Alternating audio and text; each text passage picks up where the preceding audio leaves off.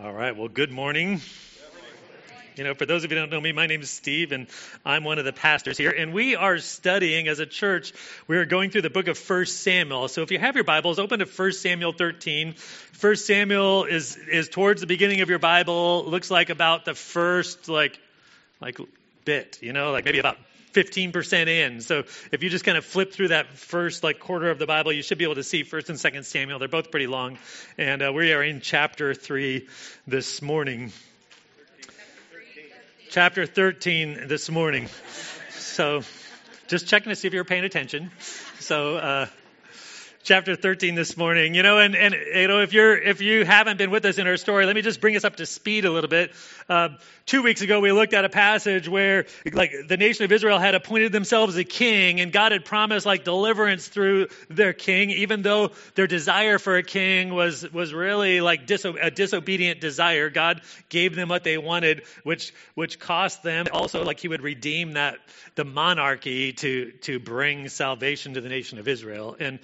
And then, and so in chapter 11, there was this great victory that we studied two weeks ago. And then last week, we looked at how the nation of Israel returned to this place called Gilgal, and they re, Gilgal, and they rededicated themselves to the Lord there. And, and what kind of transpired there was that, was that Samuel recounted to the nation of Israel God's like unbelievable faithfulness to them over the, like, over the centuries, really.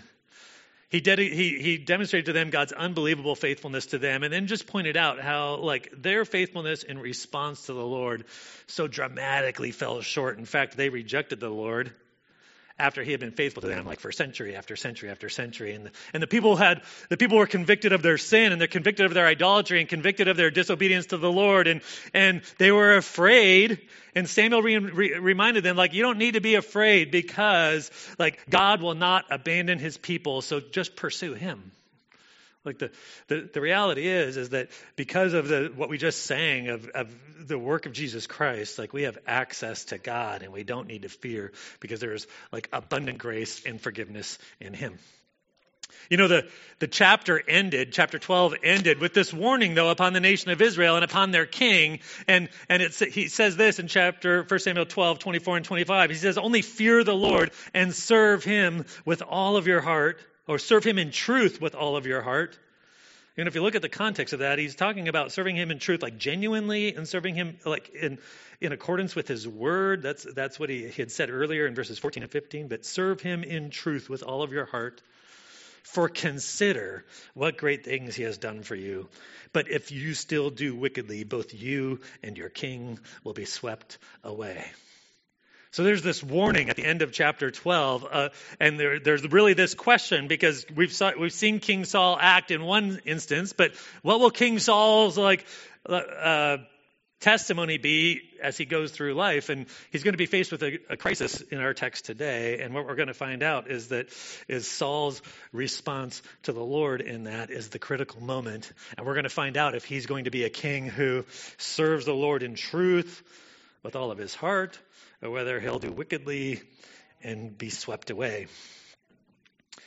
You know, and um, you know what what will he do is really the question, and what will we do is before us. You know, are we going to be those who fear the Lord, who serve Him in truth, who do it genuinely with all of our heart, um, or are we just going to be people who like play religion with hopes that we can get God on our side? You know, our, our chapter is going to break out into three main sections this morning.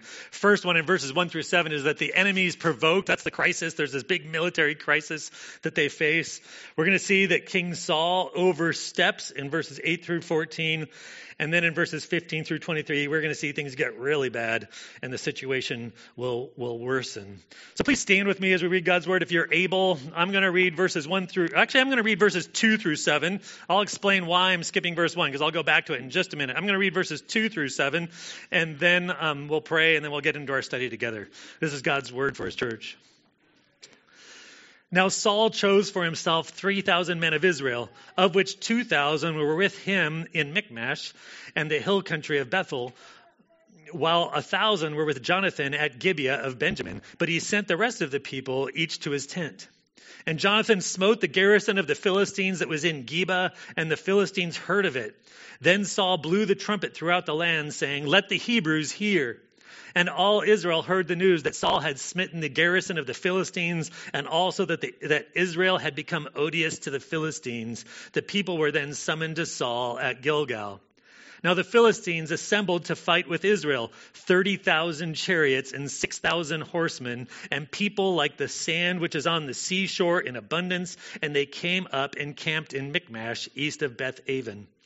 When the men of Israel saw that they were in a strait, for the people were hard pressed, then the people hid themselves in caves, in thickets, in cliffs, in cellars, and in pits. And some of the Hebrews crossed the Jordan into the land of Gad and Gilead. But as for Saul, he was still in Gilgal, and all the people followed him, trembling. Let's pray. Father, I thank you for your word, and I thank you for. Uh, the history that it teaches us, um, your, uh, the, how it teaches us of your faithfulness to your people, and how ultimately it points us to our true King Jesus Christ. And so, Father, I just ask this morning um, that Jesus would be lifted up, that we would love him more because of um, his faithfulness to us. I pray these things in Jesus' name. Amen. You know, the reason why I skipped uh, verse 1, let me just uh, go back, circle back around there, is that verse 1 in the original Hebrew is a really, is a really like strangely written verse that if you were just to translate it like most, like, like a, like a translation, it doesn't really make sense. Like, uh, verse 1 reads in the Hebrew, now Saul was years old when he began to reign, and he reigned two years over Israel. So it's kind of an ambiguous thing where some commentators actually think that, that, uh, that the, the person writing the book of First Samuel didn't know how old Saul was, so he left a blank in there. That's kind of how it reads. He was blank years old when he began to reign, that the, and the person was going to go back and fill it in and never went back and filled it in. So all of the ancient texts read with as if there's this blank there, and then it has this strange statement that that uh, Saul reigned for two years. Now, some of your your translations are the reason why I didn't read it is because every translation I looked at handled that difficulty differently. To the point where some translations stuck pretty close. Some translations then went and looked around the rest of the scriptures and found out like how long did Saul really reign, and then add they added that data back in to try to make the sentence make sense. And and it, it's just one of those things when you're looking at a 3,000 year old text and our limit, language of their of the language back our knowledge of the language back then is somewhat limited. Um, we're not exactly sure how to handle that verse, right? Because Saul was more than, it was not just one year old, right? At this point in the story, he has a son. We're going to find out. It, it, this is blank years old, and and so some commentators kind of take the position that like the fill in the blank thing that never got filled in position. But I think there's a simpler there's a simpler explanation.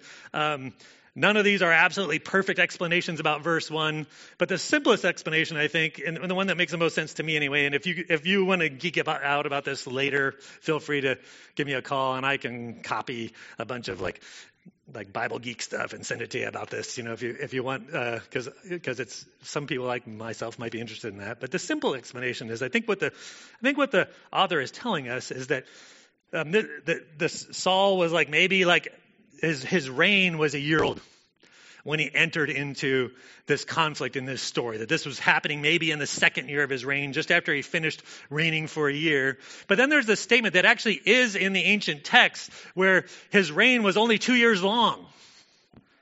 And, and we know from other places in the Bible, even from the book of 1 Samuel itself, that his reign was way longer than two years. And I think what the author is doing is he's tipping his hand to something that there's going to be something unusually brief about King Saul's like monarchy. And that his monarchy is going to really come to an end in about two years, even though he sits on the throne for 40. And he's and he's telling he's kind of like raising this question because the people reading this would have known like King Saul reigned for more than two years. Like what what are you getting at when you say he's only two years? And it's a question that would provoke people's minds that this chapter begins to answer for us. It doesn't completely answer it for us, but it, it begins to answer it for us. And so there's this question lingering in people's minds like why was King Saul's reign so brief? I thought he reigned for 40 years, which is what other places of the Bible tell us. And, and we'll see over the next few chapters why that's the case and how it came to an end. And it, even though it didn't come to an end like physically and literally, it came to an end spiritually because God removed his blessing from King Saul in the chapters to come. again, if you have any questions about that, feel free to shoot them my direction. I'm happy to to talk about that. But really, the story begins for us then in chapter in verse two, and what we find out is that after King Saul had had become king, he he makes the first standing army in the nation of Israel, and the standing army consists of three thousand people, and he takes two thousand of them and goes and settles in the town of of, of. That's probably not how to pronounce it, but I like the way it sounds, Michmash, and so I'm just going to go with that, right? So he, he takes 2,000 and he lives in the city of Michmash, and Jonathan stays in their hometown of Gibeah um, with a thousand of the soldiers. And there's lots of like city names and movements of people in this text. And so I, I actually looked for a map for a long time and couldn't find a map. And so I hand drew a map that you all get to benefit from this morning. So here's my artwork. Where is it? There it is. Is that beautiful? Is that a beautiful map or what? But, uh, so, the, the original, yeah, in print. I'm keeping the original. So, so what you have is Michmash there, and the yellow S represents where Saul is. The yellow J is where uh, Jonathan is, and the red P is where we find out that the Philistines are, because it says that uh, that Jonathan went and attacked the, the garrison of the Philistines that was at Geba. And so I have the next the next slide. This is an interactive map, right? You guys are getting your money's worth this morning, right? So, so Jonathan goes and attacks the, the Philistine garrison at Geba, and that's what pre, that, that precipitates this entire event. And so what it says in our text that we just read is that, is that King Saul then sent word throughout all of Israel about the victory, and he, it says he blew the trumpet throughout all Israel. So he went from city to, he sent messengers throughout this country of Israel, talking about, talking about two things, it says. One, that, that he, because as king, like he gets credit for everything that people do below him. I'll remember that one. Um, how was the coffee this morning? So, no, I'm, I'm just kidding about that the uh, where was I? Verse three. Geba and the Philistines heard of it. Then Saul blew the trumpet throughout the land. Let the Hebrews hear. And all Israel heard the news, verse 4, that one, that Saul had smitten the garrison of the Philistines, and two, that Israel had become odious to the Philistines, or that Israel had become a stench to the Philistines, right? Like whenever like you were, if the Philistine guys were getting together for a beer and they're like, hey, what do you think about your Israelite neighbor? They like, right? They like wrinkle up their nose. Man, they stink, right? Like I hate those guys. That's, that's the message. And so what King Saul is doing by sending the messengers is he's calling the nation to at arms because they, this is the first time they had a standing army and every other time that there was a crisis like this, that, that the citizen militia would respond. So he's calling the nation to respond and it says that, that they were to meet with him at Geba. And so what happens is Saul and Jonathan both then moved to the city, I mean, not to Gilgal. They moved to the town of Gilgal um, to, to assemble the troops, and they're calling everybody to, to assemble there with them. And then we find out that the Philistine response to this, like this garrison being killed, the garrison's probably about 500 soldiers, this garrison's being killed in verse 5, is that they assembled this humongous army, right? It's so huge that people like have a hard time believing that it's that it's even this big. But this is how it's described in verse five. Now the Philistines assembled to fight with Israel, thirty thousand chariots. Right? Like the chariot was like the tank of the day. Like he had thirty thousand pieces of armor to attack the army of the three thousand Jews. Right? He had six thousand horsemen. He had and he had infantry that was more numerable than the sand of the sea. Like this is an unbelievably like overwhelming response of the Philistines to deal with the problem that Jonathan had just attacked their garrison at, at Geba and like killed them. And so the Philistines end up coming then to Michmash because that's where Saul just was, right? So they had, they had potentially, they must have heard that Saul had been encamped in, in Michmash and they're like, we're going to go to Michmash and deal with this problem that, that, and this so-called King Saul who's leading this rebellion against us because uh, if, if we haven't made a big deal of it as we've gone through, but what's going on with the nation of Israel at this time, you could see this back in chapter 10, is that the Philistines had, were, were occupying them. They were like an occupied country. That's why there was a garrison in the city of Geba. And now you've got this rebellion against the Philistines being led by this new king that they appointed, King Saul. So the Philistines are coming to deal with it like harshly and severely. You guys see the story unfolding? Saul heads to Gilgal the Philistine army is, is searching him, and they end up encamping at Michmash. And, and for all practical purposes, like things for the nation of Israel at this point are like catastrophically bleak. In fact, the people of Israel figured that out on their own. They didn't need me to tell them. Look what happens in verse 6. When the men of Israel saw that they were in a strait for the people, uh, for the people were hard pressed. Then the people hid themselves in caves, in thickets, in cliffs, in cellars, and in pits.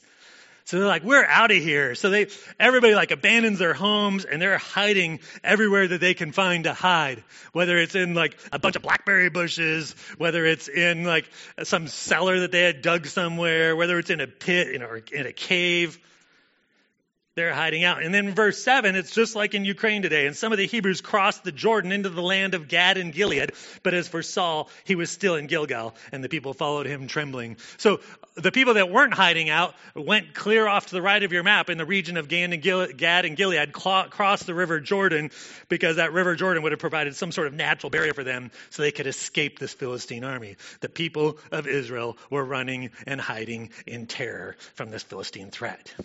Do you see it? And then it says to us that Saul was still in Gilgal. And the brave ones that didn't flee like and hide out like everybody else were following him trembling.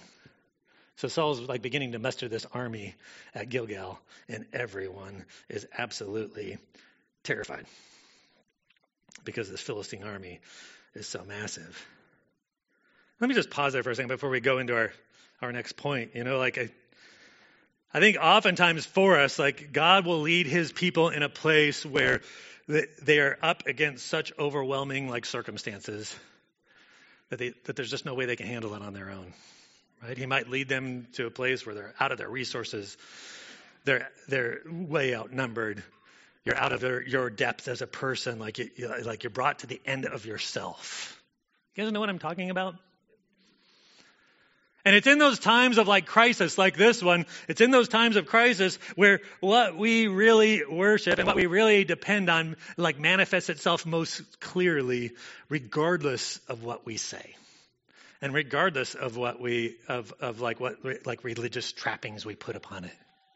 Like ultimately, like when we're, like when we're squeezed by the circumstances and trials and difficulties of life, it exposes who we really are and who we really trust in.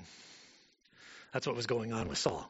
We're going to see that in just a minute. But what was going with Saul is he's being he's being like put into a situation that is completely hopeless. But it's going to get more hopeless before we're done. But he's put into this situation where everyone like is terrified to the point where they're fleeing the country. And here's Saul like, like needing to lead them to victory against this overwhelming force. You know, I think for a lot of us, like 2020 and 2021 functioned that way. Like a lot of the things that we relied upon got stripped away from us, like pressures of different things, whether it's job or isolation or laws or whatever, got like began crushing down on us. You know what I'm talking about? And and probably exposed some things like what do we really worship? Where do we really place our hope? Who is it that we're really going to follow? Where's our security found? You know, Moses talked to the nation of Israel before they went into the promised land. So this was a couple hundred years before this, but Moses had talked to the nation of Israel in his in his last message to them before he died. And um, and he warned them about when they went into the land of promise, it was going to be a land overflowing with milk and honey and a land where everything they had would multiply, where their, their houses would multiply and their crops would multiply and their herds would multiply and, their, and they would have everything materially that they thought that they wanted. And, and he had given them a warning um, about how, and he said not to, not to say that your hand and your wealth your hand and your power made you all that wealth. But, but at the beginning of that, that section, he reminds them of God leading them into the wilderness. So, you know, in the years before that, the Lord had led them out into the desert where there was no water and there was no food, food. And there was this nation of Israel that Moses was leading and needing to feed. And God led them where there was nothing. And this is what God says about that in Deuteronomy 8, 2 and 3. It says, You shall remember all the way which the Lord your God has led you in the wilderness these 40 years, that he might humble you, testing you to know what was in your heart, whether you would keep his commandments or not. He humbled you and let you be hungry and fed you with manna which you did not know, nor did your fathers know, that he might make you understand that man does not live by bread alone, that man lives by everything that proceeds out of the mouth of the Lord. See what Moses is saying there? He's saying, like, hey, when those circumstances come where your longings are unfulfilled and where you're hungry and you're thirsty and, and when the circumstances crush down on you, that God has intention in that to test you, to see what was really in your heart. Like, He doesn't need to know that. Like, I mean, He doesn't need inform- like new information. So that, what does it say? So that we might understand? It's like we need the understanding. That God will bring us into circumstances of testing that are way beyond our strength so that we could learn that man does not live by bread alone, but man lives by everything that proceeds from the mouth of the Lord. Like life is found in him. Life is found in keeping his commandments or right? That's what he's saying. That's what that's what Samuel had told Saul like hey if you like serve the Lord in truth like serve him according to like his desires and according to his word and follow after him then your kingdom will endure like the one thing that we need to do is follow the Lord and like be obedient to him and recognizes that he like guides us and governs us through his word. And he'll put us in situations that test that, and that's what brings us to point two. The king oversteps. And if you thought it was bad before, look what happens starting in verse 8. Now he waited seven days according to the appointed time set by Samuel, but Samuel did not come to Gilgal, and the people were scattering from him. So here's the situation. Saul takes his army of 3,000 men down to Gilgal where they're trying to like muster up a bigger army, like calling on the citizen militia to come. And, and he finds out that we find out that in the text that Samuel had said like, Hey, I'll be there in a week. And when I come there, we're going to find out that he was going to offer some sacrifices. He was going to pray to the Lord on their behalf, things like that. So wait there for a week. I'll be there in a week. And then we can handle the Philistine problem. But what does it say in verse 8? That instead of like mustering an army, the people were scattering from him. You know, in fact, like if you go back to the map, um, I don't think I have this one on there, but this this dotted line from Bethel to Jericho was one of the main roads that went through the pass of Michmash there. And so all these people like fleeing from that direction would have been marching right past Gilgal as they were going to cross the Jordan River and get out of Israel.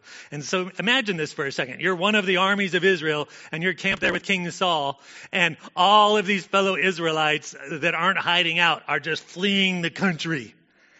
The first day and the second day and the third day and the fourth day and the fifth like right? And and and when when it says there that the people were scattering from him his army wasn't getting bigger. It was getting smaller. Like people were people were like yeah that's not really a bad idea. I'm going to head out across the river. They can probably see the river from where they're camped. I'm going to head across the river and be out of here too. And so saul's placed in this situation of like waiting in the midst of this crisis, day after day after day. You know, maybe it's the waiting that's even the worst part about it. I have that personality, like when there's something that's bad's going to happen, I'm like, let's just get it over with, right? Like, anybody else like that? How many of you like to know, like, you know, I'll say, I'll say, hey, hey Eric, I need to meet with you, right? Like, um, for whatever reason, whenever I say that to somebody, they think it's something bad, right? Like, like, uh, okay, just tell me what it's about, right? You know what I'm talking about? But this is like God put Saul and the armies of Israel in this situation where they had to wait day after day after day as they're observing their, their countrymen flee the country. And sometimes when we're faced with like something that's like out of our control, that waiting is the hardest part about it.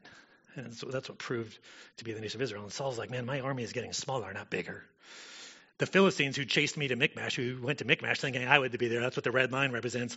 There's this Philistine threat that pretty soon they're going to find out that we're here in Gilgal and they're going to march down the road and they're going to slaughter us.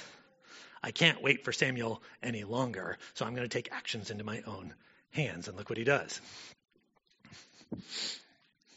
So Saul said, Bring to me the burnt offering and the peace offerings. And he offered the burnt offerings. And it came about that as soon as he finished offering the burnt offering, that behold, Samuel came, and Samuel went out, and Saul went out to meet him and greet him. But Samuel said, What have you done? And Saul said, Because I saw that the people were scattering from me, and that you did not come within the appointed days, and that the Philistines were assembling at Michmash, therefore I said, Now the Philistines will come down against me at Gilgal, and I have not asked the favor of the Lord. So I forced myself and offered the burnt offering. So here's what here's the situation is that Saul's like, man, Samuel was supposed to offer up these offerings, but he's not offering them. I'm out of time, so I'm going to take action myself, and I'm going to offer up the offerings. So he asked them to bring the offerings to him, and it says that he offers up the burnt offering. There was two offerings there. The the peace offerings spoken of there were were more just offerings given in worship and in thanksgiving to God. The burnt offering was specific because it specifically had to do with atonement for the sins of the people. They wanted to kind of deal with their sin problem before they went and, and attacked the Philistines. And just as he's wrapping it up, so like the ceremony would have been Saul, would have laid his hands on the on the sacrifice, which represents like the transfer of, of guilt onto this animal and then the animal would have been slaughtered, and then they would have thrown the animal on the fire, and it would have been like roasting and burning there um, as it was being offered up, and the smell of the like the the sacrifice would be going out throughout the whole throughout the whole camp, and just then. Oh, and before that, then the blood would have been sprinkled on the altar, like signifying that like atonement comes through the shedding of blood. And Samuel shows up, and Saul like goes out to greet him, like finally Samuel's here. And Samuel's words to him is, Saul, what have you done? It was enough to put Saul in the defensive. I'm guessing he probably knew ahead of time that he shouldn't have been doing it because God had specifically commanded in his word that atonement for the sins of his people be mediated by the priests. And Saul was no priest. He wasn't from the family of priests. He was a king, but he wasn't a priest. So he overstepped his bounds. And what you have here is interesting because then he goes into this whole series of whole series of excuses that kind of remind me of Adam and Eve in the garden. But um, look what he says. His response in verse 11: "Because I saw that the people were scattering from me, like my army was getting smaller, Samuel. We've got this like massive Philistine army, and my 3,000 men are probably dwindling, right? And you didn't come within the appointed time. It's kind of your fault." right? Like you said you'd be here in a week, and it's like a week and one hour. so, Samuel, this is kind of your fault. And we're here in the plains of Gilgal, not very good defensive positions, and the Philistines are going to figure out where we are, and it's not going to be too long before they come down and slaughter us all. So I forced myself, right? I didn't want to do it. I had to do it. You know, in some ways you can sympathize with Saul, right? Like, it was a completely pragmatic solution. Everything he said was true.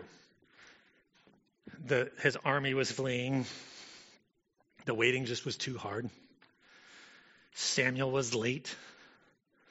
The Philistine threat was real.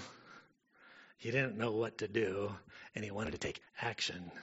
He had this completely reasonable, pragmatic solution. The problem with it was is it was a pragmatic solution that violated God's law. And so what did what did Samuel say to him?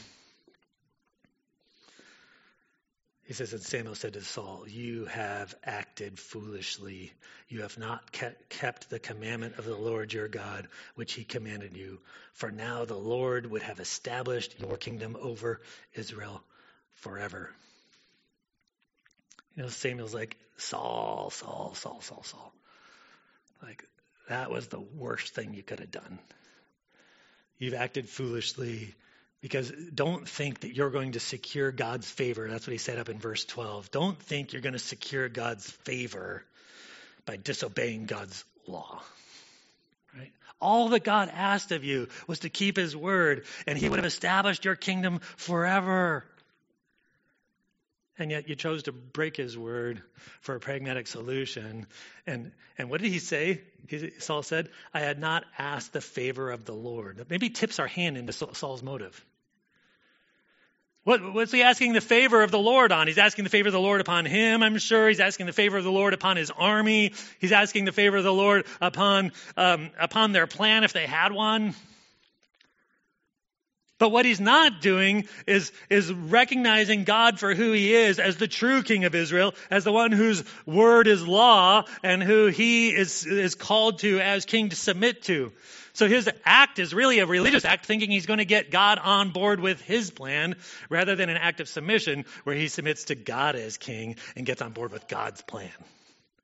He wanted God's favor on his plan, so he went to religion. Man, we do that all the time. You know, anytime you're frustrated because, like, man, Lord, I've been going to church every single Sunday and, like, my bank account is still overdrawn.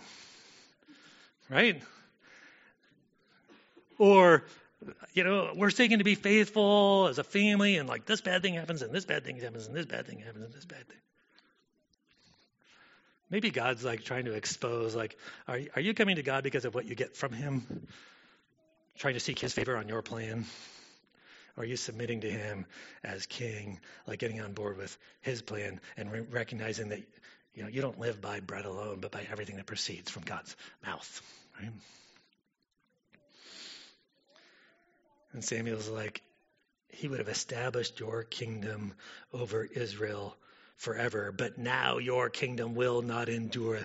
The Lord has sought out for himself a man after his own heart, and the Lord has appointed him as ruler over his people because you have not kept what the Lord commanded you.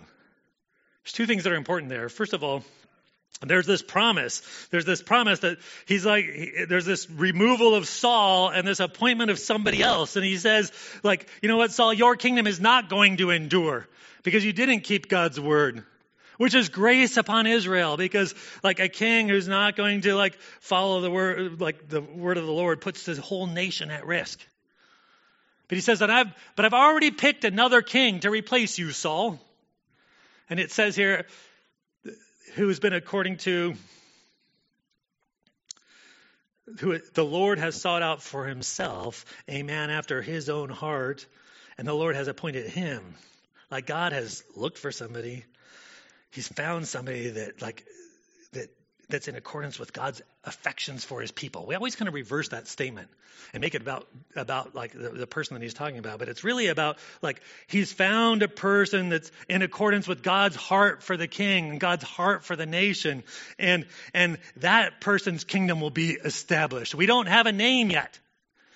That's what this the the question is beginning to be answered. Like Saul's reign is going to be cut short because he disobeyed the word of the Lord and that God has already found his replacement. Now, if you're familiar with the Bible, a lot of you will probably like be, begin to realize, like, oh, that expression has been used to describe somebody else, and and it's looking forward to somebody we're going to discover in a little bit towards King David. But it's ultimately not even about King David, and we'll talk about that towards the end. But the message to Saul was devastating. Your kingdom is going to come to an end and God is going to replace you. In fact, He already has. Things are over, Saul, because you didn't disobey the Lord, because the Lord heart for his people is that they have a righteous king to reign over them, not a disobedient one. And then we see things go from bad to worse. So look what happens in verse 15. Then Samuel arose and went up from Gilgal to Gibeah of Benjamin. So here we have our map again. So so, so Saul took Oh, so Samuel goes to Gibeah. I don't have that on the map. And then Saul, it says, takes his army and, and they go up to Geba, which is right across from, from Michmash. In fact, like my map's not really to scale. Um, in fact, Geba and Michmash are in, within sight of each other. They're like two miles apart. They're both on these kind of hills. And so this army that came with Saul to go meet the Philistines, like would have been on a hill. There's this valley in between, and they would have seen the Philistine army on the other side. Do you guys, you guys feeling that? Now listen to how, how bad this is.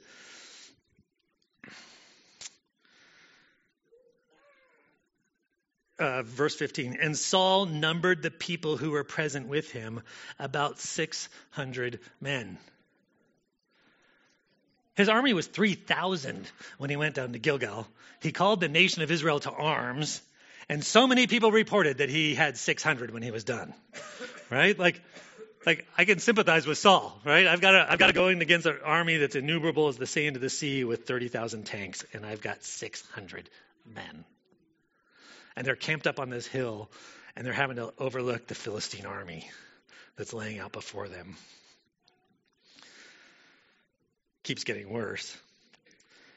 Verse 17 and the raiders came from the camp of the Philistines in three companies. One company toward turned towards Ophrah to the land of Shual, and another company turned towards Beth Horon, and another company turned towards the border which overlooks the valley of Zeboim toward the wilderness. I don't have this on my map, but what that's saying is that as the army of the Israelites, the 600 of them, was overlooking this Philistine army, they could see raiding parties going out to go plunder their, their land and, and pillage and do whatever else Philistine armies did to their countrymen. And they went north towards Ophrah. They went west towards whatever the other one, Shual, and they went east towards the, the, the land of Zeboim.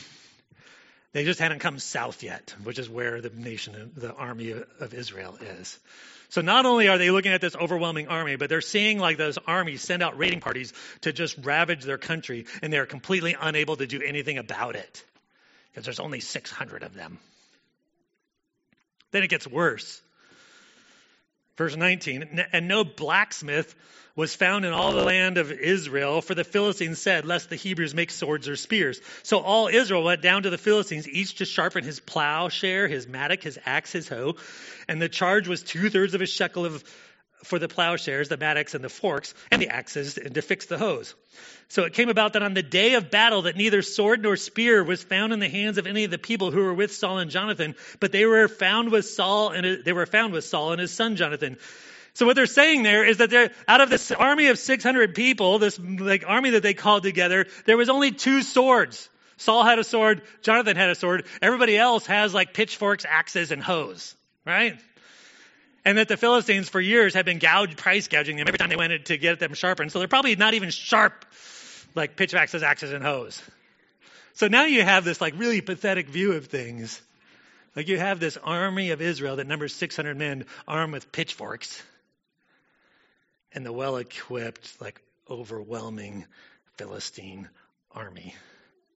And the, the chapter ends like with this ominous tone. And the garrison of the Philistines went out to the pass of Michmash, which is I have it on the map there. And we're gonna I'm gonna show you a picture of it next week. But the a garrison, again, is only about 500 men. So you have this massive army of the Philistines over in Michmash, and they send this garrison, they're beginning to work their way south to like secure the pass the, the would have been a place where they could overlook the battlefield, where where uh, they could secure at least one of the avenues of escape. So the Philistines now controlled the pass. They began to make their move southward, and things are going to go badly. From every human standpoint, things are hopeless. You've got an army of 600 with pitchforks against the Philistines. That's where the story leaves us hanging. Stay tuned next week. Will King Saul be swept away? Right? Like, if I was part of the nation of Israel, I would be terrified, especially if I knew what Samuel had told Saul. Saul, your kingdom is going to come to an end. God's going to replace you. And I, one thing I have to hand it to Saul, at least he showed up on the battlefield. I would have been like, all right, I resign. I'm over on the east side of the Jordan, peace, right? So, anybody else with me, right? I mean, Saul showed up, but it's hopeless. But it's not. The reason why is because there was this promise back in verse um, 13. You have acted foolishly. You have not kept the commandment of the Lord, which he commanded. Now the Lord would have established your kingdom over Israel forever, but now your kingdom shall not endure. The Lord has sought out for himself a man after his own heart, and the Lord has appointed him as ruler over his people, because you have kept you have not kept what the Lord commanded you. The the promise is this is that God will not abandon his people. We saw that last week. That God, God is going to bring a righteous king who will deliver from the, them from their enemies. And in fact, like they won't be destroyed like as a nation by this army because God are, like has promised that there will be this king. And he talks about this kingdom that will be forever. It's a really interesting expression, like this eternal kingdom. Like all of us have that like longing for the eternal kingdom within us, right? We want to we want to live it like where where life is secure. Where where there's justice and peace and and where it allows me to like live a life where I can just flourish, right? Where where the king reigns over us and protects us and no enemies come up against us. As that idea of this eternal kingdom develops through the scriptures, it's it, it, it begins to be called the kingdom of God. Like one day, God will reign over his people. He, he will reign forever.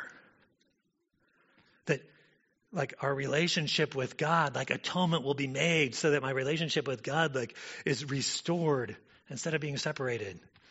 Like there will be a priest who comes and restores that part of it. One day there will be a king who comes and like overthrows our greatest enemies. Like, even though this situation is hopeless for them, like, God had promised he wouldn't abandon his people and he would bring in a righteous king. And that expression, a man after his own heart, like, again, if you've been in the church, like, capital C church for a while, like, your mind probably instantly connects that to David. Because David's called that later on. But David knows it's ultimately not about him either. Turn with me to Psalm 110. It's uh, Psalms is it's like right in the middle of the Bibles right in the middle of your Bibles. Usually, it's a that's a big book too, so you should be able to find it. Psalm 110 is a psalm that David wrote. Let me get there in my notes. And listen to what he says. I'll wait till you get there. The Lord says to my Lord, Sit at my right hand until I make your enemies a footstool for your feet. The Lord will stretch forth your strong scepter from Zion, saying, Rule in the midst of your enemies. Your people will volunteer freely in the day of your power in holy array from the womb of the dawn. Your youth are to you as the dew. Let me just stop there for a second. Uh, Jesus himself, when he was talking to the Pharisees, quotes this passage and applies it to him. And he, he asks this question. He, he says, in, in Psalm 110, verse 1, David says this The Lord says to my Lord, David speaking. So God himself says to the one that I'm going to submit to, my Lord, rule in the midst of your enemies. Is that what it, is that what it says next? Oh, sit at my right hand, and that was confusing in Psalm 2. Sit at my right hand until I make your enemies a footstool for your feet. You know, the, the, the, whole Bible like, consistently applies that to Jesus, and Jesus applied it to himself when he asked the Pharisees, like, how is it that, like, the coming Messiah, the coming King, is simultaneously a descendant of David and David's Lord? And the Pharisees, like, blew their minds. They couldn't answer the question. But what David's doing here is he's saying, like, this promise of a person that God has chosen to rule over his people, that is that that will be the perfect expression of God's heart for his kingdom? Yeah, it's going to be foreshadowed in David, but David points us, David just passes that baton and points us to somebody else, the king, who's going to rule until all of his enemies are made a footstool for his feet. And then he says this in verse 4 the Lord has sworn and will not change his mind. You are a priest forever according to the order of Melchizedek. The Lord is at thy right hand and he will shatter kings in the day of the wrath and he will judge among the nations and he will fill them with corpses. He will shatter the chief men over a broad country. He will drink from the brook by the wayside. Therefore he will lift up his head. But verse 4 is really, really important because David's talking about this coming king, and then he says he's also what? A priest. You have in this story of, of, Saul a king who overstepped his boundaries and acted like a priest, and whose kingdom was stripped away from him. Right? That's what we just read. But in Psalm 110, you have the opposite happening with this coming descendant of David. You have, you have the Lord himself functioning as both king and priest who will reign and judge and rule forever. He will solve all of our like atonement problems. He will he will be able to atone for our sins. He'll intercede with us with God. He'll report, repair our relationship with God, and he'll bring in the good and righteous and just rule upon the earth. The, the prophet Zechariah speaks of it in Zechariah chapter 6. I have it on the screen. This is what the Lord's saying. Thus says to him, Thus says the Lord of hosts, the Lord of the armies of heaven Behold, a man whose name is Branch for he will branch out from where he is, and he will build the temple of the Lord. Yes, it is he who will build the temple of the Lord, and he who will bear the honor and sit and rule on his throne. Do you see that? He's going to be both a priest in the temple, and he's going to be the sit on his throne. Thus, he will be both priest on his throne, and the counsel of peace will be between the two offices. Like Saul's a negative, a, a negative illustration here of the coming king who's going to solve every problem that we have physically, nationally, spiritually. And we're called to submit to him as king. You know, the reality is, the reality is, is like, who are you looking to to bring in the kingdom of God? Who are you looking to to satisfy those longings of yourself to of security, of of uh, atonement? Where are you looking to try to fix what's most wrong, about you? What are you, who are you looking to to like bring you security and safety and peace and flourishing? Are you gonna like what did he, what did the text say last week? Don't depart to the right or to the left because those things can neither profit nor deliver. There's one. His name's Jesus Christ, the one who is both priest and king, the one who, who brings in everything that God has for us, who intercedes for us, and, and will lead his people to victory. Jeremy, why don't you come up to close us? As he does, I'm going to read from Hebrews chapter 7, starting at verse 23. You can turn there if you want. I don't have it on the screen, I don't think. Hebrews chapter 7.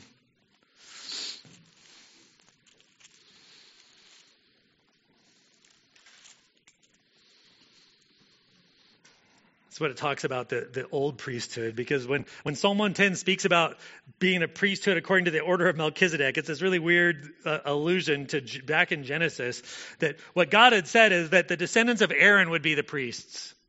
And Jesus was not a descendant of Aaron. But there's this one passage back in Genesis where there's this other priesthood, and we don't know the lineage of that priesthood at all. And the, and the writer of Hebrews makes the case in chapter 6 and 7 that, that Jesus comes from that line of priesthood because he has neither beginning nor end. And then he says this, starting at verse 23 And the former priests, like guys like Samuel, on the one hand, existed in greater numbers because they were prevented by death from continuing. But he, Jesus, on the other hand, because he abides forever, holds his priesthood permanently. Hence, he is able to save forever those who draw near to God through him, since he always lives to make intercession for them.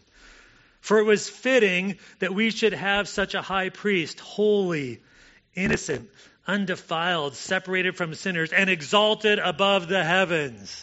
Right? He's king too. Who does not need daily, like those high priests, to offer up sacrifices first for his own sins and then for the sins of his people, because he did once for all when he offered up himself. For the law appoints men as high priests who are weak, but the word of the oath which came after the law appoints a son made perfect forever. You know, it's, it's the one sacrifice of Jesus Christ that has secured our redemption.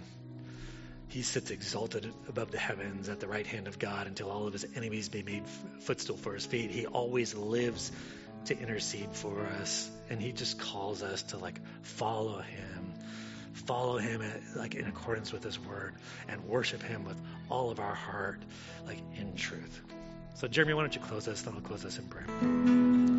But i just thank you for your your word and how you govern over your people through your word and how you have sent your king to, to deliver us and to redeem us and to to bring in your kingdom and, and we can be people of hope because of that promise. Not not only hopeful, but that we have hope, like sure and steadfast, and one that enters with into your presence, and one that's secured for us by the blood of Jesus. And and Father, I just pray that the the thing that we just sang, that you are all that we need, would would truly be the cry of our heart. That we would turn to you, we would look for you, we would follow you. We would be a part of your kingdom and your people, and we would be about your purposes until the day that you return. Thank you for your grace and your mercy to us, your um, yeah, just being a God who is so quick to forgive and who is faithful to the end and, and who will not abandon us even when we uh, when we fail you so often. We pray these things in Jesus' name.